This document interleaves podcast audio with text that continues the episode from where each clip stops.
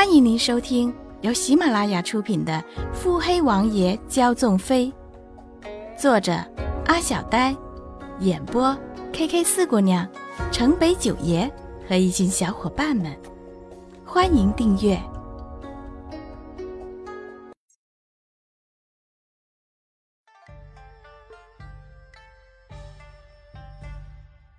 第六十八集。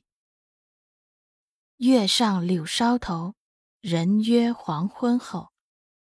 有诗为云，眼前亦有人为证。穆景宽不知道是谁将这信笺留在了停在幕府门口的马车上。这信笺眼熟呢。这样花哨的桃红色，实在是很难让人忘记。况且出王府之前。穆景宽才在自己夫君的手中见过一封信笺，约自己来到了这皇家的牡丹园，但牡丹深处那幕你侬我侬，却是千真万确。一到假山，两处世界。竹林后，穆景欢静观那一抹倩影，以及不能和自己回门的王爷夫君，手握着佳人香缇。臂揽着佳人的香肩，柔情万湖。朗月清风下，花海碧树内，一对璧人相依相偎，叫人忍不住的一嗟三叹。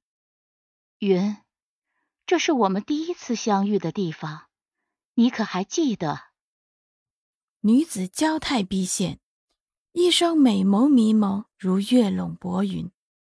默默深情的望着那方俊朗挺拔的身影。男子附耳回答：“穆景欢听不真切，却也没有兴趣再看着郎情妾意的场景。只是在转身离去的时刻，听到女子语声低微、如泣如诉的说着：‘云，你该知道我有多爱你，为了你，我失去了太多太多。’”你不能舍了我，不能！这辈子我只认定你的。这辈子只认定了你吗？以为人妇的恭亲王妃，如何能只认定了洛云珏？那个身，那个心，都已经应该属于另一个男子了的。既有如此深情，为何又会成了如此境地？洛云珏，你的心意又是如何呢？也是认定了吗？既然如此，也好。穆景欢心思百转千回，脸上却没有什么多余的表情，还是那样的朗月清风。头叔引我去赏那一幕出墙戏马的，又是哪位好事之人？树欲静风不止。一足入，一生入，这是已经置身这个怪圈里了吗？王妃还没有回来。洛云珏迈进寝室内室里，一对丫鬟正叠衣熨袍，却不见新婚娇妻的芳影。韵梅姑娘晌午回府说是王妃今儿在幕府住下，不回来了。小丫头恭敬的回复。洛云珏环视了一圈，不回来了吗？抽身退步。都说三个女人一台戏，此时穆景宽的景园里，三五个女子，一个小孩，相谈甚欢。王爷对你可还好？莫夫人关切地说：“能娶了咱们小景儿，怎么？”还敢对他不好吗？柳烟寻满目得意，仿佛眼前人便是世界上最好的宝贝儿。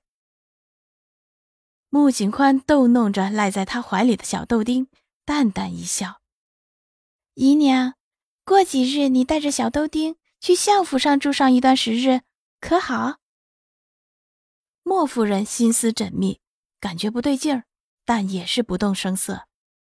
是该带着小娃娃去府上住段时间，见见外公去。柳烟寻猜不出这两个人在打什么哑谜，却隐约的觉得是有什么事情发生了，不然小景儿不会这样的急切。莫不是他来了吧？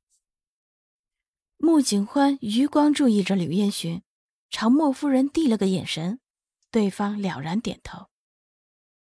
贺家的人如今已经找上幕府了，自己不能在府上待着，又不好新婚便接着母子俩去了王府，只好先将两人送去了相府。幕府虽然也有家丁护卫。终究防不住那些个杀手。夜深人静，穆景欢临窗而立。雨飞回来了，是，明日便能到城内。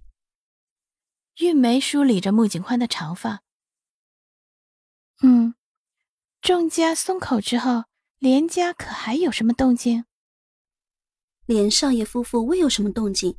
失了那么些商铺，二人急急便赶回去处理那些事了。哼，连家此时只怕是对我恨之入骨了。苦于我此时是七王妃，又无可奈何，真可惜了。连家夫妇的又恼又妒的样子，定是好看极了的。小姐，为何对连家留了余手？哼，自然要留着。若我此刻便灭了他们，只怕他们会说我对连锦余情未了。这样的事，朝堂上定有人会拿出来做文章，到时候岂不是让七王爷难堪？韵梅不同意的皱眉。小姐，王爷跟那恭亲王妃这般，早已成了皇家的笑柄。他二人置你于如此不堪境地。你如何还替着王爷考虑？哼，那帮皇家子弟有几个是眼神好的？这些事可难保是什么样的情况，以后断不可再胡说。是，下去吧。穆景宽看着铜镜中的自己，心中暗想：见了那样的情景，仍是要抱存希望吗？